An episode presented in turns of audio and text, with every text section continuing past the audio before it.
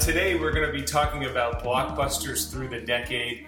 As always, I'm joined by my co-host, Tim and brother, Tim Daly. How's it going, homie?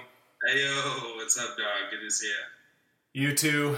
He's coming to you live from Gosstown, New Hampshire. I'm here in Kittery, Maine. And again, like we said, we're going to be talking about the blockbusters as not only through the decades, but also as we're working through this podcast, trying to really define what a modern-day blockbuster is. I think you'll see as we go through the decades that the term is kind of evolved into what we consider a blockbuster today. That's a great point. Like, that's a great start right there. The evolution of the blockbuster is essentially what we're doing. Let me get my first essentially out of the way there. I say it a lot. Anyways, so we're going to define what a blockbuster is to each of us.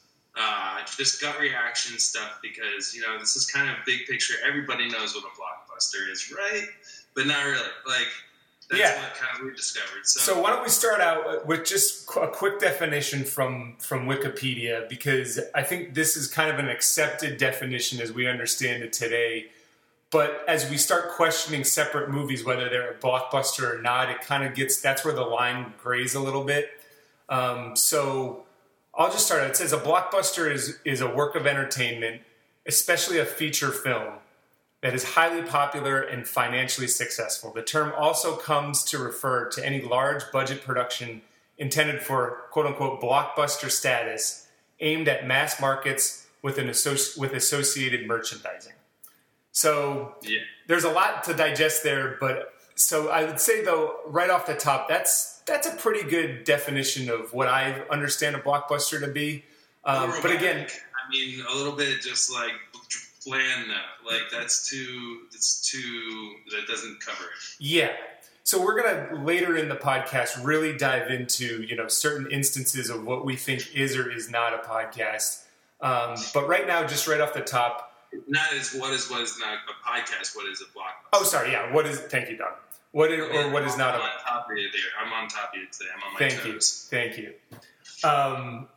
And so for you though, Tim, you came to me, you know, we've done a good amount of research, and much like, if you haven't listened to the Cameos podcast, I'd say go back and listen to that. But much like we struggled with in the Cameos, we're, again, in our research, tried to figure out what a blockbuster means to us.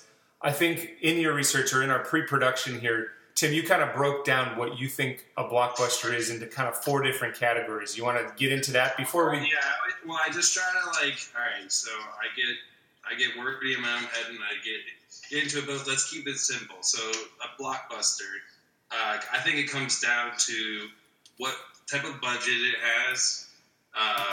It's got to be a high budget, I think. All right, so this isn't necessarily requirements, but this is what I feel a blockbuster is. So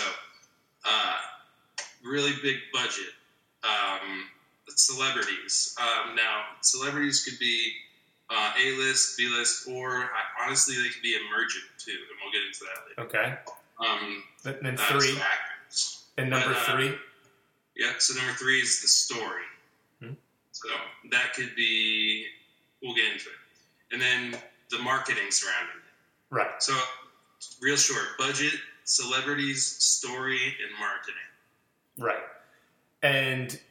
as we talk about those, or as we go over like the obvious blockbusters, it's really obvious that the obvious ones have a similar, you know, definition or a similar makeup with those four categories. So I think that original thought that you had really kind of helps me understand what a blockbuster is. Well, it's definitely a big budget. Like, there's got to be like, so what I understand, it's a big budget. And it's people you recognize, or possibly, so with the celebrities, it's an actor that is now possibly going to be in the series or be in something in the future because it was so good, and it's a big production surrounding him or her specifically. And then the story is, you know, it could be everything from the Marvel Comics, which is like a comic book storyline, but it's huge. People love it. To something historically relevant, such as like a movie like Pearl Harbor or Titanic. Right. So that's the story. And then the marketing surrounding it is what they sell it as. So we, Blockbuster, in the definition, it says, you know, the movie has to be successful, but I disagree in that, like, a blockbuster is a blockbuster before it even hits theaters. Yes, yes. I think that's a pretty important, description or note to make, because some movies we look back at and say, you know, oh, everyone knows that movie, but it necessarily wasn't a blockbuster. Well, so, there's flops. There's certainly flops and disappointments. But I think even before they get flopped, I think you can define just by watching the trailer, okay, this is going to be a blockbuster. Or just understanding the notes of the movies before it even releases. So what's your gut definition of a blockbuster? I think a lot of it revolves around money and hype. As we started talking about this, you gave me those 4 criteria, and I kind of adopted them myself. But before, I thought it's the lead up to the movie.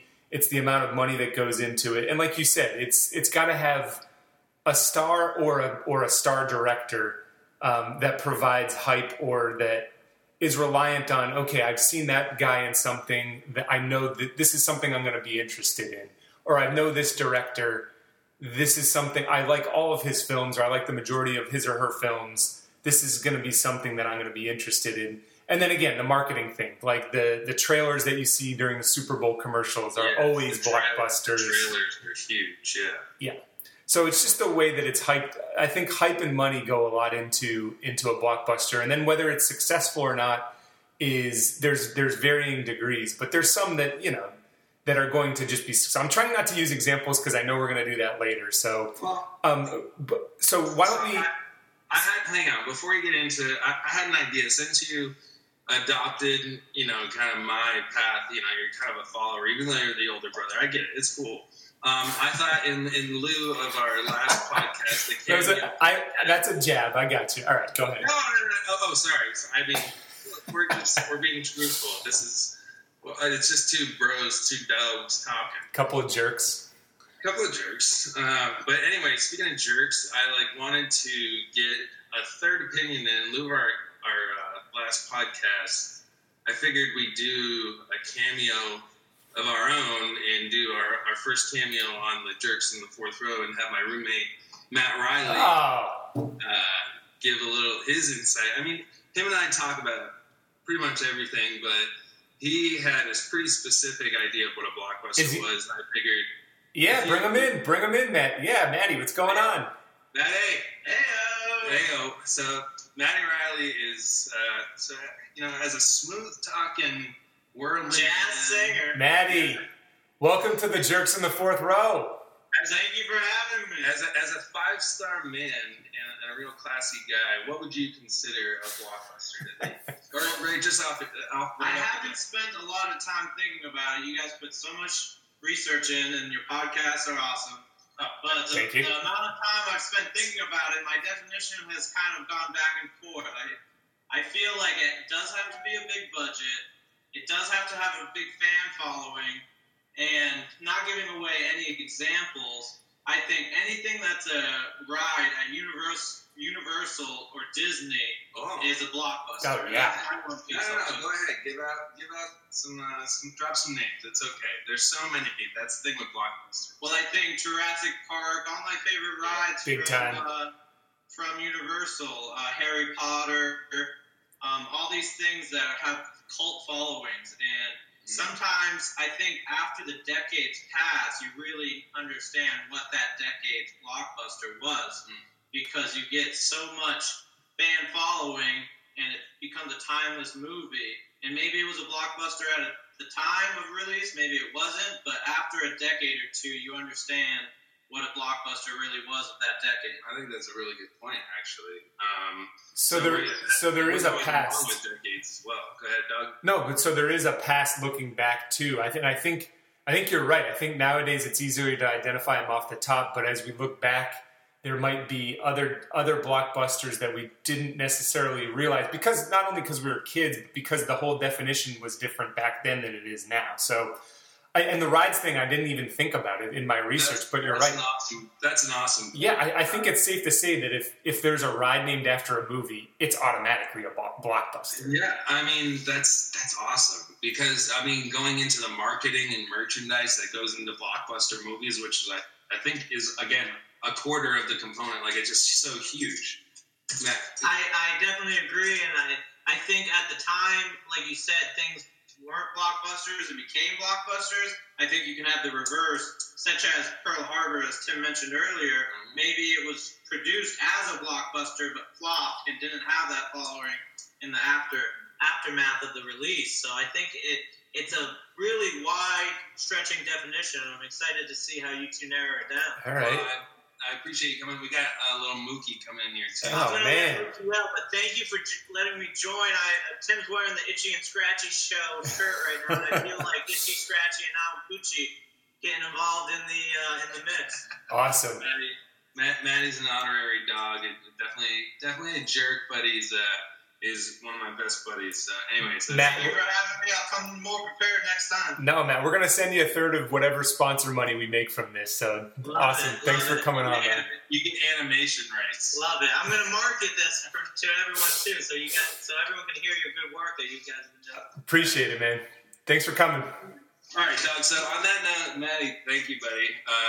Get back to cleaning. And dinner's in an hour, right? All right, thanks. Anyways, let's get into it. Okay. All right. Yeah. So the whole topic is the blockbusters by decade. I think instead of going actually from like decade to decade, Tim and I decided that we were going to block it into five major eras, really based around our lives, because really that's all we can speak to is our experiences from experiencing the movies ourselves. Yeah, so I actually, part of my research was talking to Dad and some of the cousins too, just kind of getting. So I asked Dad what a blockbuster was. So that's involved as well. So okay, it's our best knowledge of blockbusters. That being said, around our research, there seem to be some defined time periods. The first of which is pre-1975, and we'll get into why we chose that date. 1975 to 1990. 1990 to 2000, 2000 to 2010, and then 2010 until now. So is that 1, 2, 3, 4, 5? Yeah, that's five, right?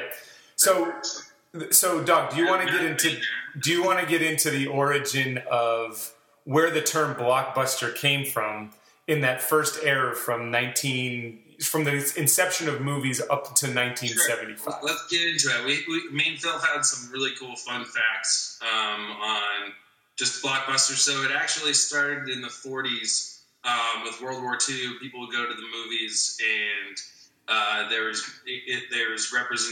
shots of the aerial bombers blowing up full blocks, and then there was, I think, a couple of specific movies that actually showed that, and everyone came out for it, and it represented and showed the power of the bomb. Yeah. So that blowing up. So that was the blockbuster. Was like, so that was the initial. Yeah, and from what I understood, it was an industry term more than an everyday at home term. You know what I mean? Like right. So yeah. So it really. Up until 1975, it wasn't like that a common term like we use it today. I just thought it was kind of interesting that was where the term came from. Before you did your research, what did you think that term, where did it origin from? Honestly, the only thing I picture is the blockbuster store, the movie franchise, the movie rental franchise, of course. You know, I'm a 90s kid, so... Rest in peace. You know, the RIP to blockbuster movie rentals. But anyways, so I had to just think about it real quick. I came across some final theories, like some people thought it was because the movie lines would be around the block and would bust up the traffic or something. That's like what that. I'm guilty of that. I always thought that there were so many people waiting in line that the block busted. So yeah, which is pretty funny. But what else? I mean, there's a couple other ones. I personally just thought, like, blockbuster. It was just like one of those movie turns. I was just I'm a jerk in the fourth row. I didn't think about it. I had no idea. Thank God for Wikipedia, right? Yeah. I definitely didn't go in there before you looked.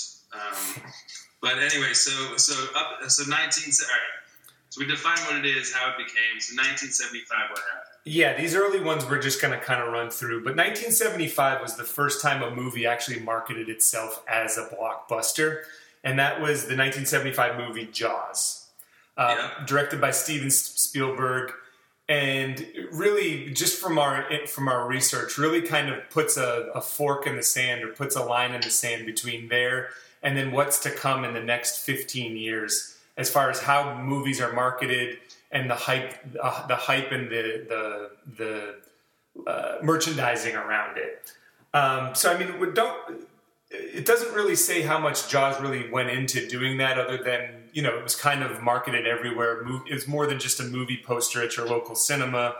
There was trailers. There was it was released in the summer where everyone kind of has like a beach, so it kind of crept into culture too. So that's I think you're hitting on a big part. Summer is a big part of blockbuster culture. Yes. So the releasing in summer, in July 4th, like somehow that became, so that's when Jaws was released. Yes. And it became tradition, essentially. Yeah. There's essentially, anyway, go ahead. So from there, and I'm just going to rattle off a few. I mean, it was still early in this quote unquote blockbuster era, where nowadays you see that we have, you know, a different blockbuster seemingly every week. Back then, there was really like the big blockbuster of the year, maybe two. And the ones that really stood out were starting with Jaws and working to 1990, were Jaws, Rocky and all the Rocky series, Star Wars, same thing in the trilogy, Aliens, the Indiana Jones trilogy, E.T., Ghostbusters, Beverly Hills Cop, Back to the Future in that trilogy, Top Gun, Die Hard, Batman, and then it ended at Hunt for Red October. Some early themes that we're going to start to see as we go throughout the decades, that instantly these franchises, or instantly these single hit movies, become franchises, become trilogies. So I think you hit on a few important pieces there. We talked about the summer. Releasing it in the summer and the efficacy of that. Everyone's out on summer looking at in the that's on multiple layers. But you also talked about trilogies, and the trilogies, the sequels. Series. Thank you very much. Yeah. So that's like, I'm going to talk in a little bit about inherent blockbusters. So. This is, I have different titles for each era, and my title for from the 70s to or 75 to 90 is the first era of blockbusters. Okay, I think so that's this good. Is so again the first time these movies are coming out. But then I would say, you know, in the 80s and early 90s, they move into kind of the birth. My title for that is the birth of the sequel. And again, the efficacy of a sequel and how much it's all formulaic. Blockbusters become formulaic a lot in the 90s. But anyways, I had all those movies you had in the 70s. And those are ones that I think they're blockbusters then, because not only did they have huge sets, Star Wars was a massive undertaking. Mm-hmm. So was Jaws. The sets were huge. Everything was mechanical. You had big names, but I think to my point of, right, so we need to think those four main things. So tons of the budget was there for all those. Yes. The story, Jaws is terrifying. And for sharks don't like attack humans that much. And after that, there's this mass hysteria surrounding going in the water. So again, creeping into the culture. Yeah. So that's the story, and then the actors. So something like Indiana Jones, I don't think, and Star Wars, Harrison Ford, like really wasn't, I don't think, much before that. No. And like through Indiana Jones, it's emergent star, and then almost everything he's in for the next like 10, 15 years is kind of a blockbuster. Yeah. So that's in terms of the actors and celebrities. It's kind of the birth again of blockbuster celebrities in a way. He does, and right in that time frame, he begins it with the Star Wars, and then the Indiana Jones series goes right up to 89. So he as well as a couple of other actors really benefited from this era. Another note that I wanted to make in this era was this was kind of like the start of that CGI, people using computer graphics to enhance movies more so than there was. So, which obviously allows the real life to become almost more cartoonish. All of a sudden, it really looks like people are flying. There's really lasers coming out of that gun in Star Wars. It's interesting that you bring this up now. I'll go ahead and we'll talk about it later. Go ahead. Yeah, but it's not like anything it is today. So looking back, we kind of laugh at, like, I'm sure when we watch Back to the Future, how were they able to capture lightning, in a bottle during the DeLorean scene? Well, I mean, that was like state-of-the-art technology back then, whereas now we're kind of like, okay, yeah, everyone in film school knows how to do something like that. But at the time, it was new, and it just added that much more level of excitement and hype. And to Maddie's point, almost made going to the movies feel like a ride because you're seeing things and experiencing things that you hadn't before. Yeah, absolutely. And then I guess the last thing, the marketing. Again, that's kind of Jaws is just the easiest example. Genius to inspire fear. Star Wars is also the marketing and all the merchandise that goes on. I grew up with Star Wars figurines. Yeah, and the marketing behind it gets you. And Maddie, again, great cameo. It brought up the cult following, which I didn't even have in my notes. But that's a huge part of blockbuster movies and Marvel movies and Star Wars, all that stuff is because it has such a strong cult following. Yes. Yep. Basically. So before we get into the next decade, was there any other notes you wanted to, on this first era, as you call it, talk about for blockbusters? No, I mean, I had Close Encounters of the First Kind or the Third Kind, whatever it was. That's a big one. There was a lot. You mentioned E.T., so yeah. They started taking on bigger stories, I think. All of those are Spielberg's, by the way. What's that? Spielberg really, I think more than anyone, even more than Harrison Ford, Spielberg has got his name all over all these. Absolutely. No, but I think you covered a lot of it up until, again, 89. I think in the 80s, the birth of the sequel is an really important part of the future of blockbusters, in that those Indiana Joneses start to repeat, the Back to the Futures, the Star Warses have already repeated by that point. So, anyways, Ghostbusters. Anyways, yeah, I didn't do this in my research though, but like before this era, was there sequels? Was there was that a common thing? I know it's probably all speculation. It doesn't look like you did your research either, but I mean on sequels, I'm talking about. Yeah, you can see the blank look. I just stared off into nowhere. You guys can't see it, but both of us are like, oh shit, should we even go down this road? But yeah, I don't know, but that's fine. So let's stick with no, because when I get these title is the birth of the sequel. It fits our theory, so it's true. It has to be true. An interesting, another little fun phrase I came across was tentpole films. So these Jaws and Star Wars, they wrote the scripts as they made the movies. Yeah. So it wasn't all written out.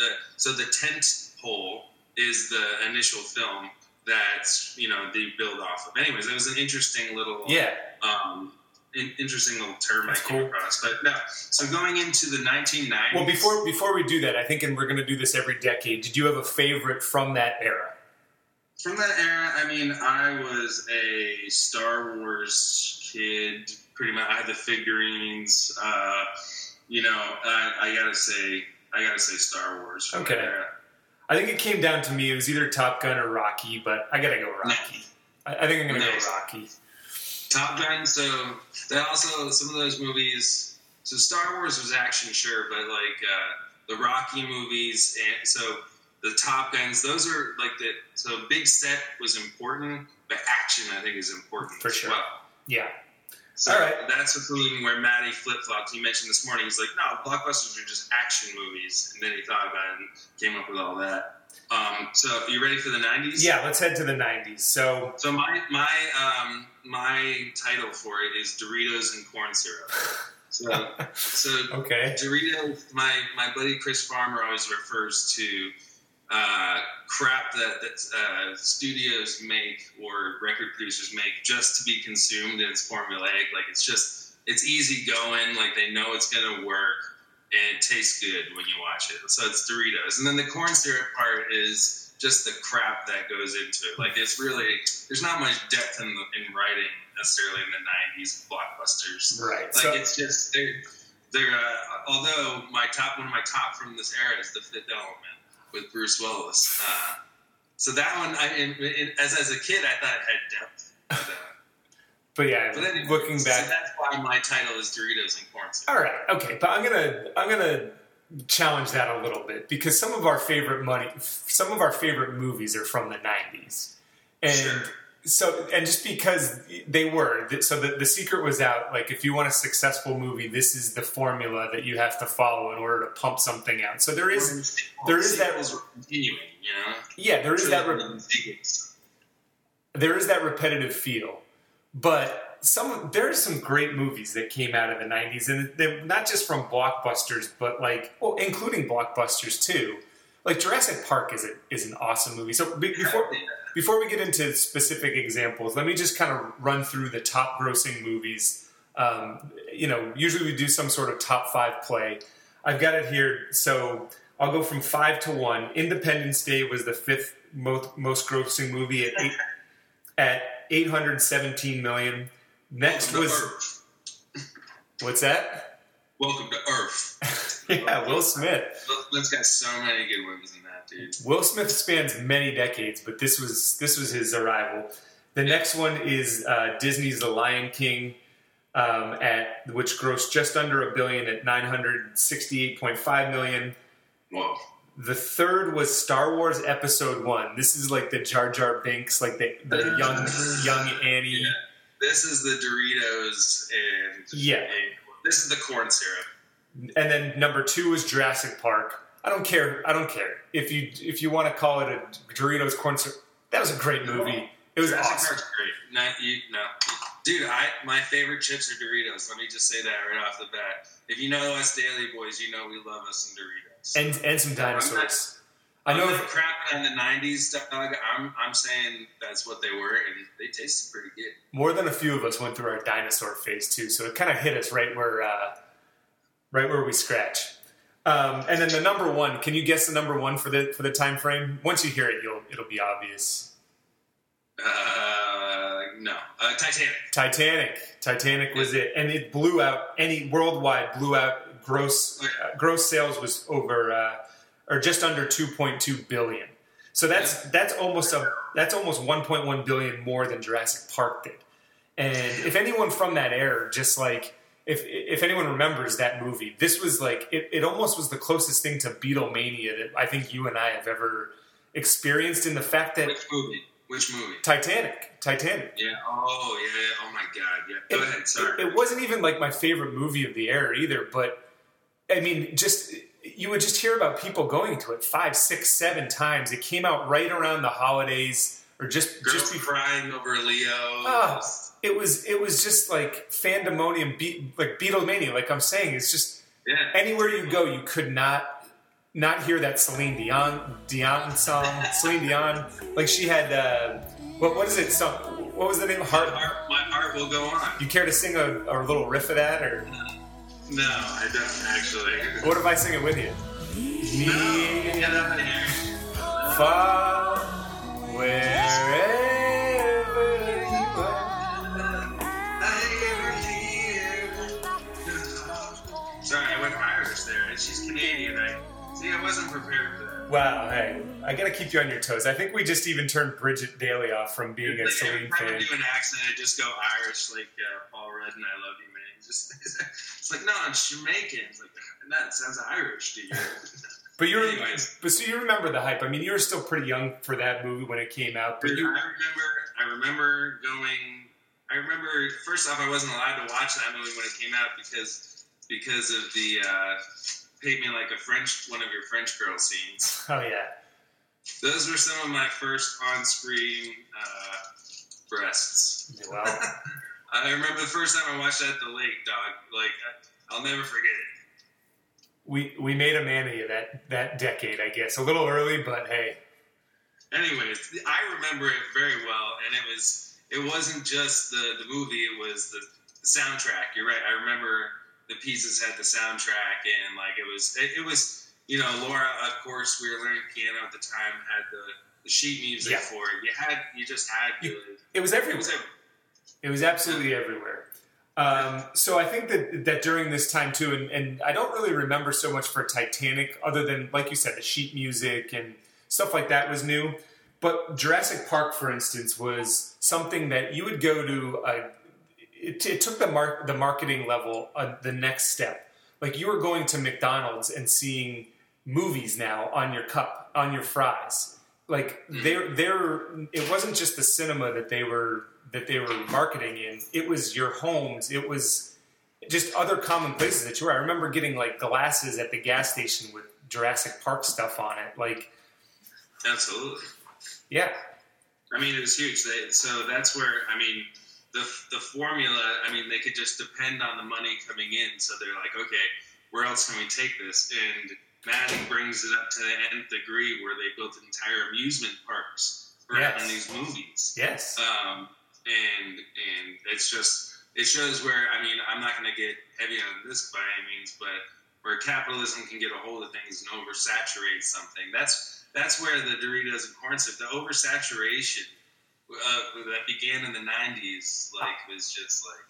And it's funny you use Doritos. I want to say Doritos now also is a platform where people can market movies or...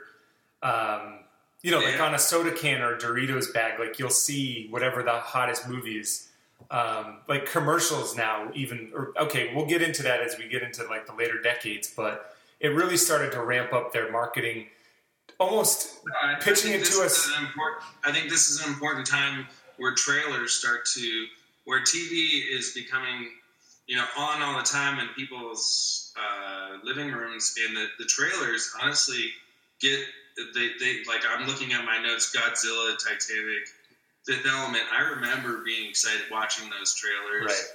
And I think that's the beginning of, like, kind of the art of the trailer a little bit, which we'll also get into a bit later. And it's also treating these movies like products instead of movies themselves. So much using similar tactics like you would sell, you know, shoes or, you know, whatever, cars or whatever. They're using. Do we have another cameo here? Yeah. Second cameo of the podcast, actually. Crystal, we're talking about blockbusters today, hon. Do you remember your favorite were you a Titanic fan? Yes, loved it. Did you see it in the movies? I saw it 3 times in the movies. Oh. I swear she wasn't around when we were talking about this before. But yeah, it was just wild, wasn't it? Yeah, I loved it. It was a little long for me, but I loved it. All right, so was it Leo, or was it the story, or what was it about it that brought you back 3 times? I think it was the love story. No. And it was just so sad. I cried every time. I mean, you're not a jerk. I don't know if you belong in this. No. All right, I'll head up. No. Wow, we got a bonus cameo there. There's Crystal. Okay. Awesome. So anyways, I mentioned Forrest Gump there a little bit, and that's so talking about how there is depth in story in some of the 90s. You know, that Forrest Gump's one of my favorite movies of all time, and the story's awesome. Like Forrest Gump is just a figure throughout time, which is super cool. That's where the 90s, the formula, another term I came up with is the 4-quadrant formula for movies, where they're going for the 4-quadrant demographic of females, males, people above 25, and people below 25. Obviously, that's super broad. No. But those are the major demographics that they're going for in a single movie. I agree. And I liked when you broke that down, too. It just makes... When you break things down into 4s, it just makes this math mind, you know, think a little bit. It helps me conceptualize things, or it helps me compartmentalize things, too. So I appreciate you breaking that down. Sure. Before we move on to the next decade, what was your favorite blockbuster from this era, the 90s era? So, I mean, my favorite movie probably is... I mean, I had tons of favorite movies. That's the thing, I love blockbusters. I got to say, so do you agree that The Fifth Element is a blockbuster? Yes, definitely. I got to say that because I remember it stuck with me throughout my life, and I just, like, love the fantastical nature of it. And that's, what's her name? The Leeloo Dallas multipass, the girl, is just, she So is Fifth Element your... So she's the Resident Evil girl, right? What's her name? We suck at names. Yeah, we'll look it up after. But I think everyone knows who you're talking about if they've seen that movie. Mila Djokovic. Yes, nice. Oh, got it. Anyways, so that's mine. What would you say yours is? It came down to two, and one of them is more Doritos and corn syrup, like you were saying, and the other one was kind of revolutionary. The Matrix, I think, is going to be my answer. I know it's going to be my answer. That was barely at the end of that one, so it really got in a lot of new CGI stuff and just the idea of a world within a world, much like is a common theme with a lot of these podcasts that we do, being plugged into the Matrix. Keanu Reeves had a complete revival in that movie. So that's my one. My runner-up was The Rock. But that one is just, it's such a rewatchable Michael Bay action film. With Sean Connery. Sean Connery and Nick Cage, who could do no wrong in the 90s. It was, oh my God. That is a good movie, man. I'll watch that shit again. That, and they really filmed it on Alcatraz. There's a lot of good, like, other little characters in there. So many explosions. Tons of explosions. It's just a perfect Michael Bay movie. Like, if someone was to ask me, like, okay, show me... Ed Harris as the bad guy. Yeah. Like, it's great. Just the stereotypical military guys, like, who, it was the best. Yeah, but my selection is I'll stick with The Matrix. The Matrix. It's funny that I know it was from 1999, but I have it under 2000s because of what it inspired after that. It's fair. Like, it is not. No, but you're right. It's 1999 because I argue that about a movie in 2009. Okay. So anyways, so 1999, definitely that's a great choice. All right. So The Matrix then comes out with two other movies that spill into our next decade. Doc, do you want to lead that one off? Do you have a name for the 2000 to 2010 era? I mean, it's really I guess I didn't come up with a great name. I just have CGI and 3D. So basically the synthesizing of, like, movies, so, like, they could produce a lot more because they were making everything green screen and fake, and they took the sets and the mechanical Jaws out of Deep Blue Sea. You know what I'm saying? Yes. Like, so anyways, for me, I guess I don't have a great title besides, a 2000s, a focus on CGI and 3D. Okay. Because I think in terms of blockbuster movies, let's bring that back. In terms of blockbuster movies, we had the introduction of the 3D movie, which was, like, talk about a phenomenon. That happened in the 2000s with Beowulf, and then at the end, Avatar, 2009, which, again, I think 2009 almost could go into 2010 because... it inspired so much after that. Yep. Then much like The Matrix. Anyways. So let me read off the top five from that decade, going from 5 to 1. The fifth one was the original Harry Potter that also brought in more of, like, the book into movie era. The Jurassic Park was book into movie, but this really hones or takes flight. More books are becoming movies in this era, I found.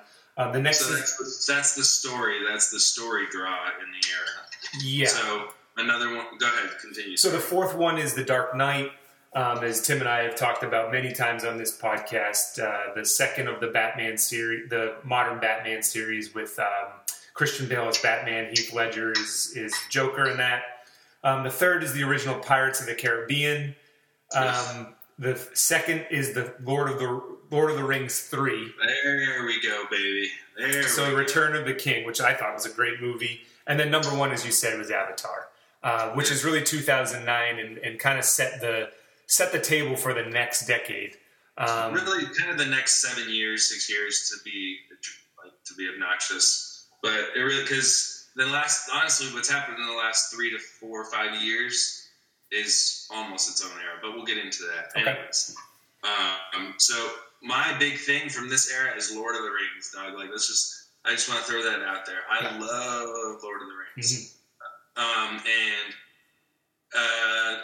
The story was dad brought me to see it because he knew, he knew the classic books and J.R.R. Tolkien.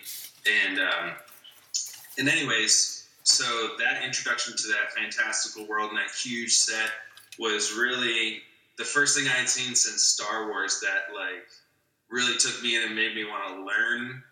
And I became a kind of a cult fan of it. That was one of my first, like, whoa, I want to learn about this world.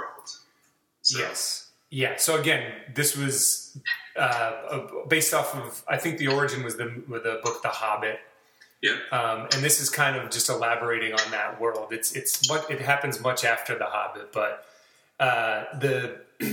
it's again, to your point, which makes my point, is that it's based off of books. People are already they're finding topics that people are already invested in, they being movie companies, and they're really hitting home. There are those stories that they already know people like yes. Their famous books or like tales that everyone has always wanted to see on screen. So they've been high. Another note that I had at the beginning that I meant to talk about is the anticipations, right? They're highly anticipated moments. So this is where I started to see a little bit behind the scenes of like how people are creating movies. This is kind of where I become a little bit cynical and towards blockbusters in general. Like I'm just noticing that they're kind of some of the subjects. Not only is it seeming like there's a blockbuster every other month, the topics are stuff that are easy grabs. Like, okay, we know that there's a book following out there. We're going to really, just bring in a bunch of celebrities and just do. So it's starting to not annoy me, but I'm starting to catch on to Hollywood's game. Whereas in the 90s, I was like really excited to see all these new movies. And I definitely rolled my eyes when you said Harry Potter and Pirates of the Caribbean. I just rolled my eyes. Okay.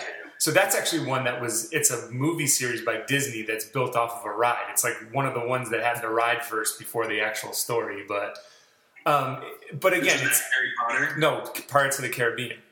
Oh, right. They had the ride in Disney before. Right, yeah, good call.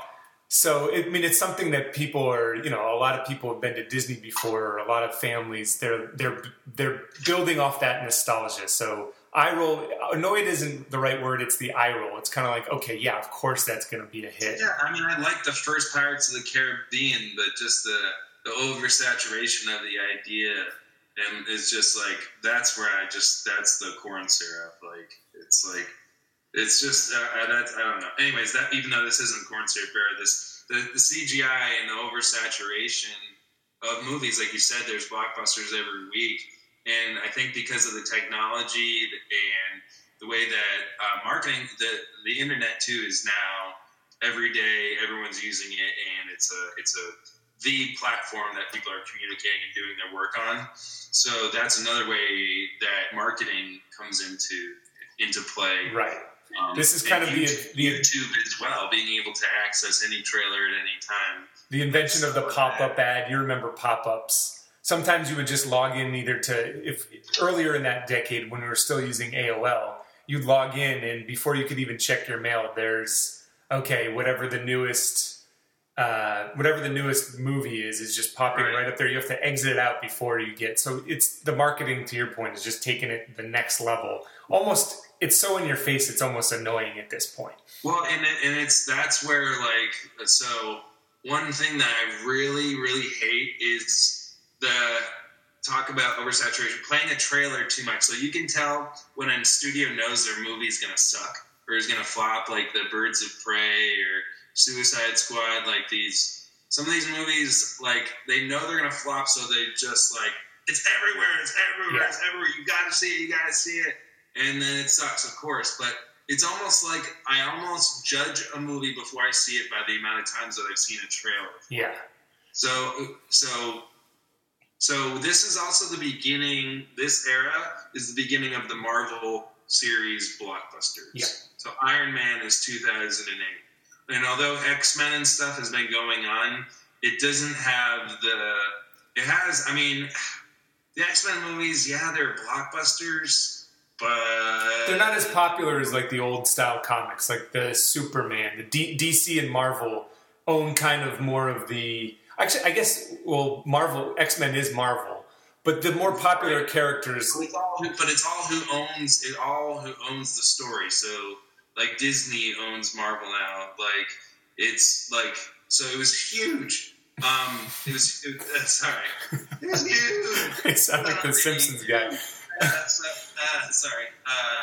It was a huge undertaking. Think about it. For the next, that's another movie talking about Avatar setting the tone.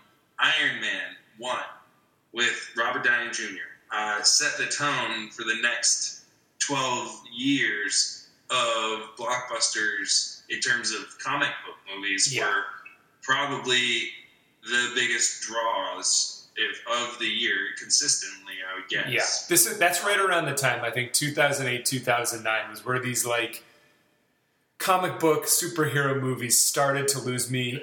2008 was the Batman movie, so that kind of kept me in the game for a little bit longer than looking back, that I really wanted to be. You know, because if the next movie was as successful as The Dark Knight, or it was as good, or half as good as The Dark Knight, then I would at least be willing to give it a try.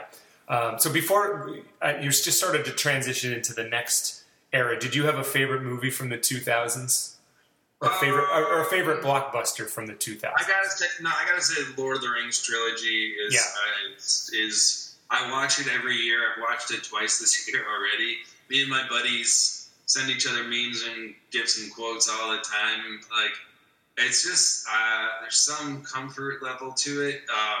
But also, if you look into the production that went into that, which is a part of a blockbuster, the production and the huge set that they built in New Zealand, it's just awesome. It is.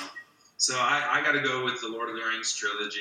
All right. And I like those movies too. It was one of the few, like, major production blockbusters too that actually did well at the Oscars, which, after we get through our next decade, I'm going to bring up. It won, The Return of the King won an Oscar.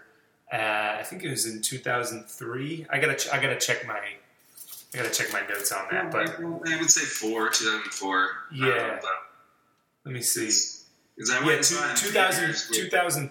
2003. I saw in theaters with a group of guys at Chunky's, where you get a meal and you get a terrible, terrible meal, but you sit in some cool seats and watch movies. Anyways, go ahead. I think mine from that time frame, it came down to two, and it was between Gladiator and, which again is at the turn of the decade, so it's just barely made the cut. Gladiator in 2000 or Casino Royale in 2006. It was the turn of the Bond series where Daniel Craig was. It comes from, like, the British. Or I guess Daniel Craig's British too, but it comes from, like, the proper Pierce Brosnan into kind of more of a rougher type in Daniel Craig as Bond. So I think I'm going to go Casino Royale was my favorite of that decade. Real quick question. Do you think, just off the top of my head, do you think that Gladiator would have been a blockbuster in the 80s? Yes, totally. Like, yes. Obvious, I guess that's an obvious one.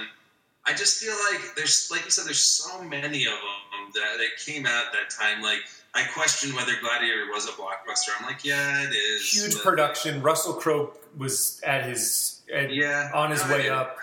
Introduction of Joaquin Phoenix. There's a bunch of other actors in there when you go through that were really popular at the time, and just like, okay.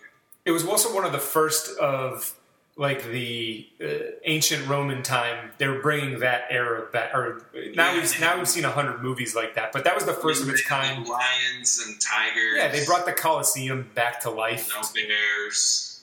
It was cool. That was actually one that I saw twice in theaters. Yeah, because I liked it that much. That's another one that I wasn't allowed to see until I was a little bit older. Yeah, like gore and violence. But, well, you were 10 or 11 when it came out, so. Yeah, I think I found a way to see it.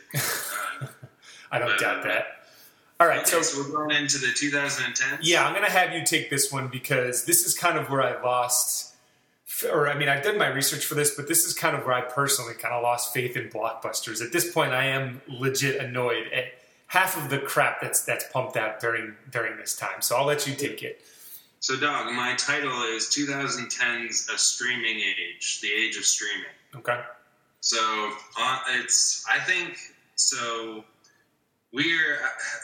there's an oversaturation of blockbusters, as we've talked about in the 90s and 2000s.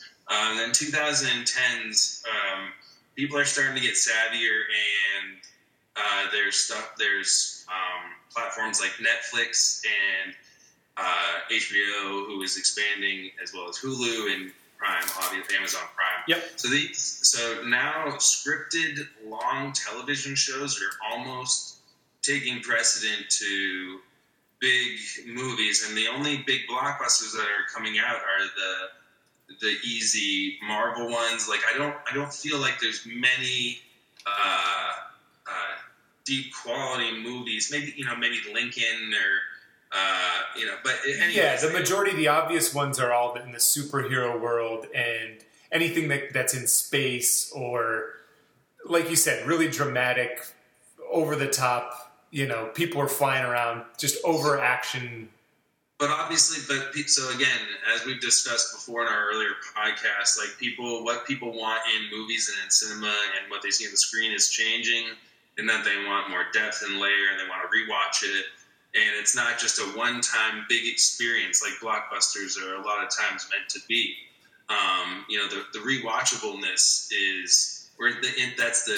So Doug, before you keep going, are you saying that blockbusters continue to just be that one and done in this era, or are blockbusters trying to create, or people who are trying to create blockbusters, are they trying to create that watch again experience?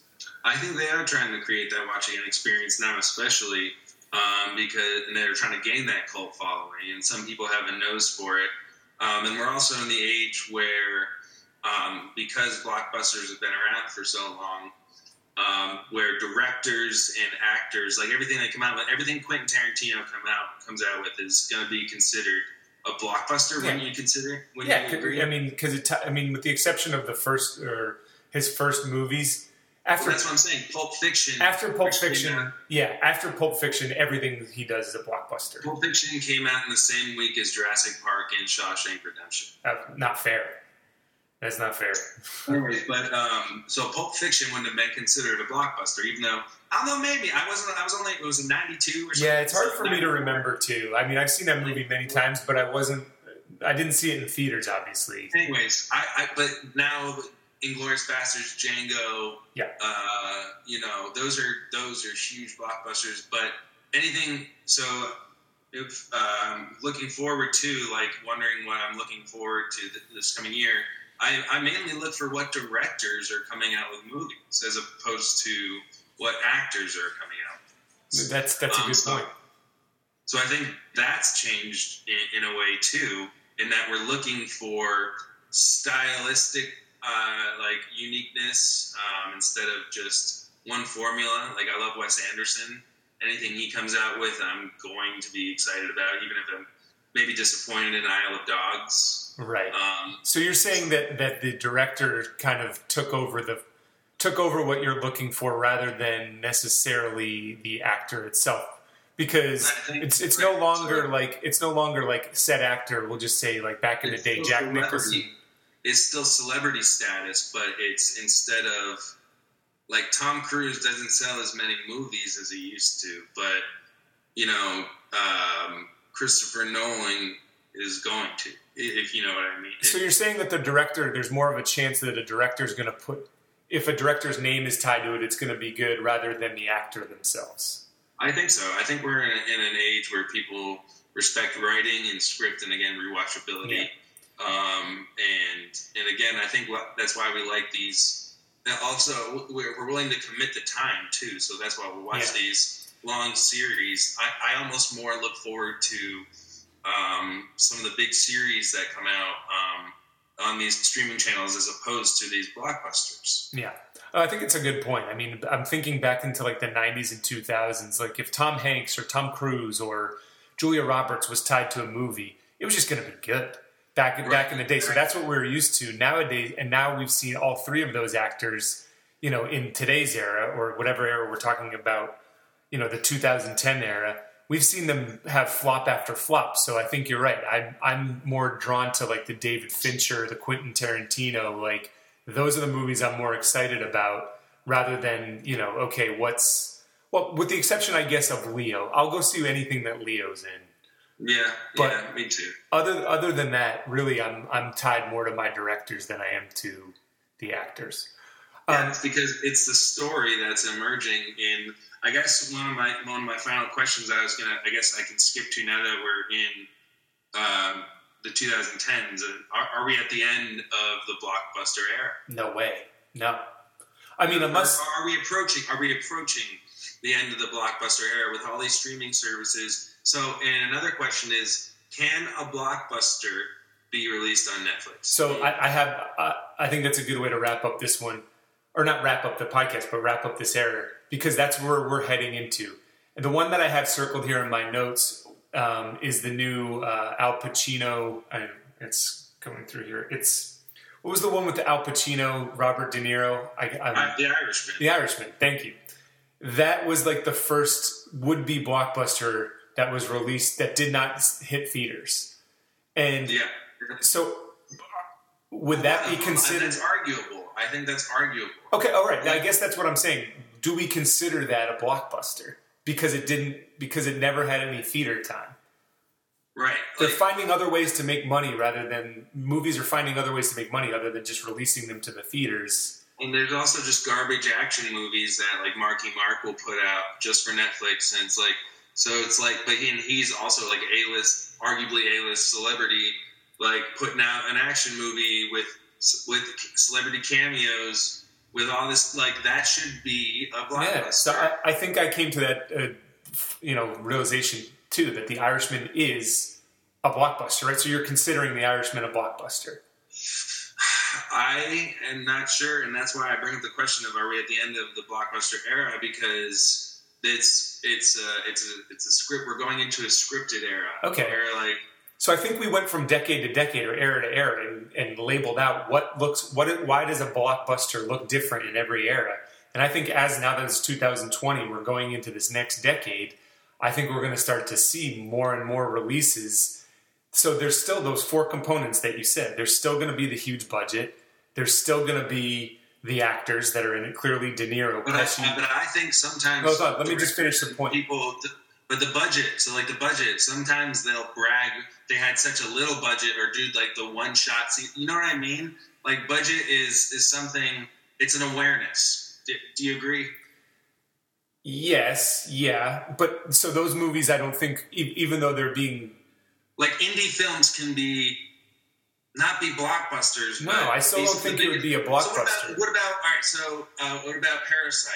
If not a blockbuster, no, I don't think that's a blockbuster. No, but it won film of the year, and now everybody's watching. Okay, so why don't we? I got an exercise for us to do later with award-winning movies, whether you think they're a blockbuster or not. I'm gonna rattle off 10 or 20 of them. I don't know if you want to do that now.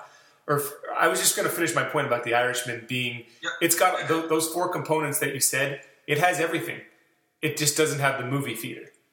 So it has the big budget. It has the hype. It has the marketing around it. Because anytime you'd open a YouTube browser, you'd see something. You know, right. The marketing's now not where we go. It's where we look for in our phones. It's also what the streaming services choose for you to watch. It's so hard... You know how hard it is sometimes to find movies like that are like, but Netflix wants you to watch certain things. There's an algorithm also that they're producing for you. But anyways, like they'll push the shit out of The Irishman. You know, yeah. Like you were gonna know for the next 2 months that movie is on, or you were gonna watch it. You just finished up an episode of Mad Men or whatever, like. You're done with that? Cool. We're just going to automatically push this. So you don't even realize you're 30 minutes into the next movie and you don't even realize it. So there's just other ways. I think it's just hard for us to understand that because that's the next era. But I think 10 years from now, if we redo this podcast, we're like, okay, yeah, this past decade was more of the, even more intense of the streaming of the the marketing to your device rather than the physical marketing in the gas station or grocery store or other places that you'd see it. But there are some movies that you still definitely want to see in the theaters. Like we talked about seeing John Wick 3 in the theaters for like a month. We never actually got to do it. Yeah. But there's, Avatar started that movie theater experience with 3D and stuff, which actually didn't really take off like they probably expected the 3D experience. You know what I mean? Like it's not as, I've seen some of the Avengers movies and stuff and Marvel movies in 3D, and it's cool and all, but it wasn't as much of a game changer as they thought. We thought when Avatar and Beowulf came out, we're like, okay, this is going to be the future, and it kind of fizzled out. So maybe we're wrong right now thinking that streaming is, because I still like going to the movies too. Like IMAX is still relatively new to me, and like that whole experience is, much like we were talking about the movie ride. You can recline your chair now and have drinks brought to your seat. Like the movie experience is still fun. But I think we're going to see a lot more. I think we're going to see a lot more of those released to streaming or released to on demand in the next decade. Well, especially after this coronavirus gap, there's already think about the movie theaters have taken such a huge hit. Oh my god! And I think a lot of them. I think I had heard Regal or maybe one of them had filed for bankruptcy already. So I mean, think about that. I mean, our world right now is going to change a lot. But talking about the movie experience, and so remember the blockbuster that we built up. It's in the summertime. It's people going out to see it. People are talking about it. So that's why I kind of disagree that these streaming movies are blockbusters, because of the way we grew up and like the way, I don't know. There's something that Maddie hit with me this morning when he's like, man, it's just like an action movie that you like is like big, or like it's a big movie that everyone goes out and like it's like a kind of a cultural event. Yeah, and that's what I kind of would consider a blockbuster. And although The Irishman is recognized in the Academy, I'm not sure if it was so widely recognized as us as a culture as something that says Infinity War or Endgame, The Avengers. Yeah, I think it's much arguable to say, or it's arguable to say that the Avengers Endgame had a much larger cultural effect than arguably the most highly anticipated movie of the year with who's the director again? I keep blanking on his name. For Irishman? Oh, Scorsese. Yeah. Scorsese, yeah. So anyways, that should be like the most highly anticipated movie of the year with De Niro, Scorsese, what's his name? Pacino, you said. Pacino. Joe Pesci. Ray Romano was in that too, but not that he's a huge celebrity. That should be the most highly anticipated movie of the year, but I would argue that Avengers Endgame had the biggest effect culturally. Yeah.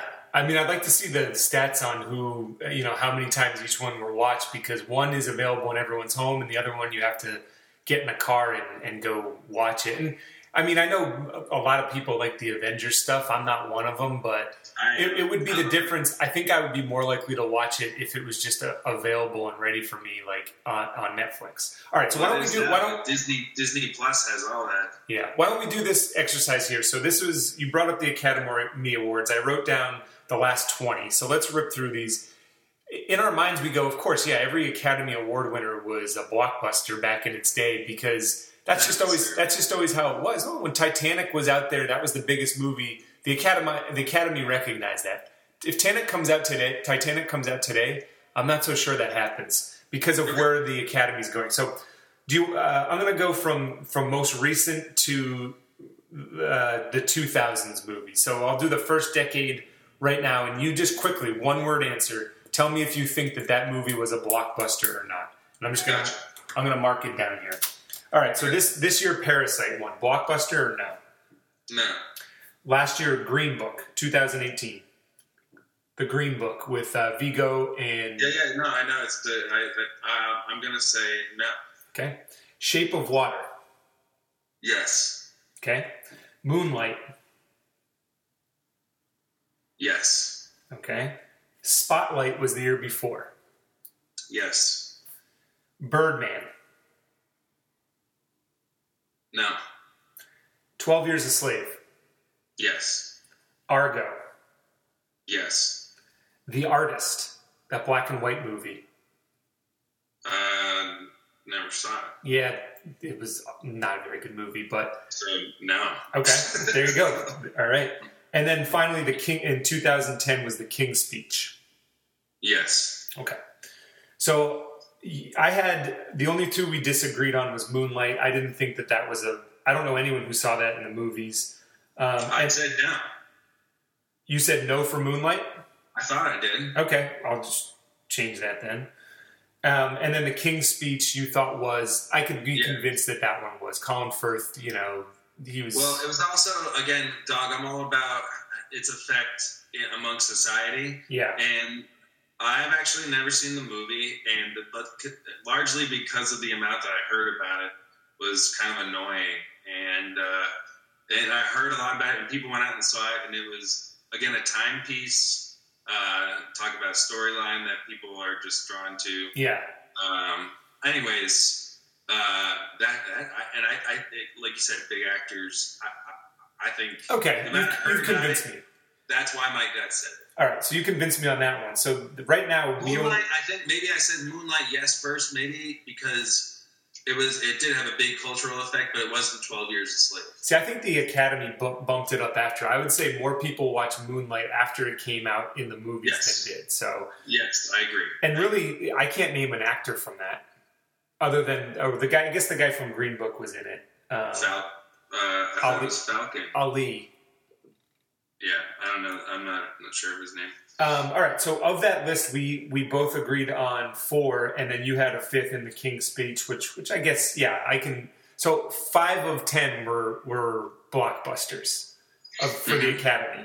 So I think in this next decade, we might have a little bit more, but I don't know. So let me just run through the 2000s decade, starting from 2009, going back to 2000. So 2009 was The Hurt Locker, yes or no? Was that a blockbuster? Yes. Okay. Slumdog Millionaire. Yes. No Country for Old Men. No.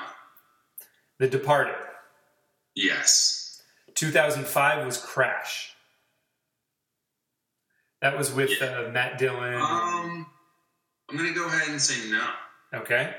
$1 Million Baby with... Yes. Okay. Lord of the Rings, Return of the King. Bingo. Yeah. Chicago. Yes. A Beautiful Mind with Russell Crowe. Yes. Okay. And then Gladiator. I like that movie. And then Gladiator. Yes. Okay.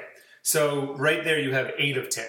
So you're starting to see a trend. And I bet you when we go back even to more decades, we're going to see the higher percentage of blockbusters.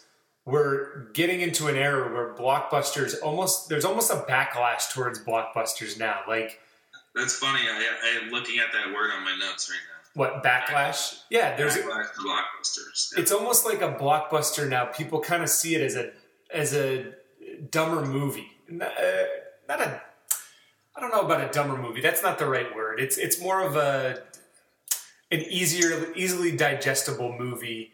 With more lights in action and CGI than it does storyline. Yeah, that's arguable, but then there's stuff like 1917 that came out this past year. Blockbuster. That was essentially, you know, almost a one continuous shot, almost the whole film. It was awesome. Yeah. And that's one I wish I saw in theaters. Me too. So I think I'm to the sentiment that it's a experience that you want to go out and see it, but also it's cultural and that it affects people on a broader scale rather than just sitting in your house and saying, "Oh, that is a really good movie. Everyone can agree on that." Yeah, that's what we for the last 3, maybe even actually now that I'm looking at it, 5 Oscar winners. That's what I did. I did not see them in the theaters. I saw them at home after they were on the Oscars and said, "Oh yeah, I like that movie much more than I would, you know, Hulk 3 or whatever, or Thor 2." So there are no Hulk 3s. Okay, it shows you my knowledge of the. The Hulk movies are just garbage. Yeah. Well, for a while there, they couldn't figure out who was going to be Hulk. It was Edward Norton, it was Eric Bana, and now it's Mark Ruffalo. So real quick, what today versus 1975, what are the differences between a blockbuster movie? I would say budget and computer animation. And what about the budget? And just then. So now people are sinking $200-300 million into movies. We're a big budget movie, and maybe that's more of a sign of the economy than anything. But back in those days, the economy based around movies too. We've talked about the marketing and the everything that goes into selling it as a product. Yeah, those are in there. But you were asking for the biggest one. I would definitely say production value and the money that goes into that for so today's blockbusters. Which do you prefer, then or now? I mean, I think you can ask this is another thing. Another topic we didn't bring up is us also our experience with these movies. So if someone was doing a podcast, say the generation before us was doing a podcast about our love of like the 90s movies, and people are just like, oh, I don't get it. It's not as good as like Gone with the Wind or Wizard of Oz. Like, we also got to put that into it. So there's also that nostalgia factor for us. We think these movies from the 90s and 2000s, and maybe this is me, part of me getting older, is saying, oh, these Avengers, like, we're doing it too much now. Like, it's just too saturated. Whereas, maybe someone in the 90s who was my age back then is saying, oh, Michael Bay blew up another something. In the 90s, I couldn't get enough of it. Much like maybe the 25 and unders today can't get enough of that superhero world. So, yeah, same with the Twilight movies too. Those kids, they ate that shit up, and I just did not understand that. But anyways, so there's a difference. So did you still have another list to go down there? No, that was it. I just wanted to do those two decades and see what you had. So I think the tally ended up becoming you had 13. And I had 11 blockbusters in the last 20 years, which was less than I thought we'd both come up with. I just assumed that every movie was, with the exception of the last year or two, was going to be a blockbuster, and they weren't. So just something interesting that I wanted to bring up. There's definitely a personal, subjective point of view, too. Yeah, true.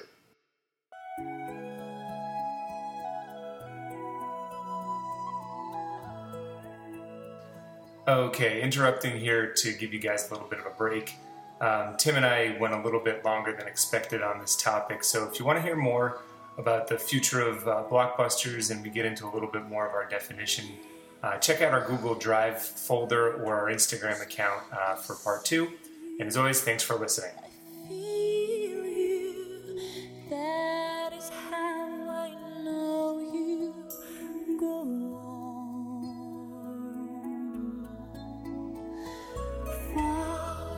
Yes.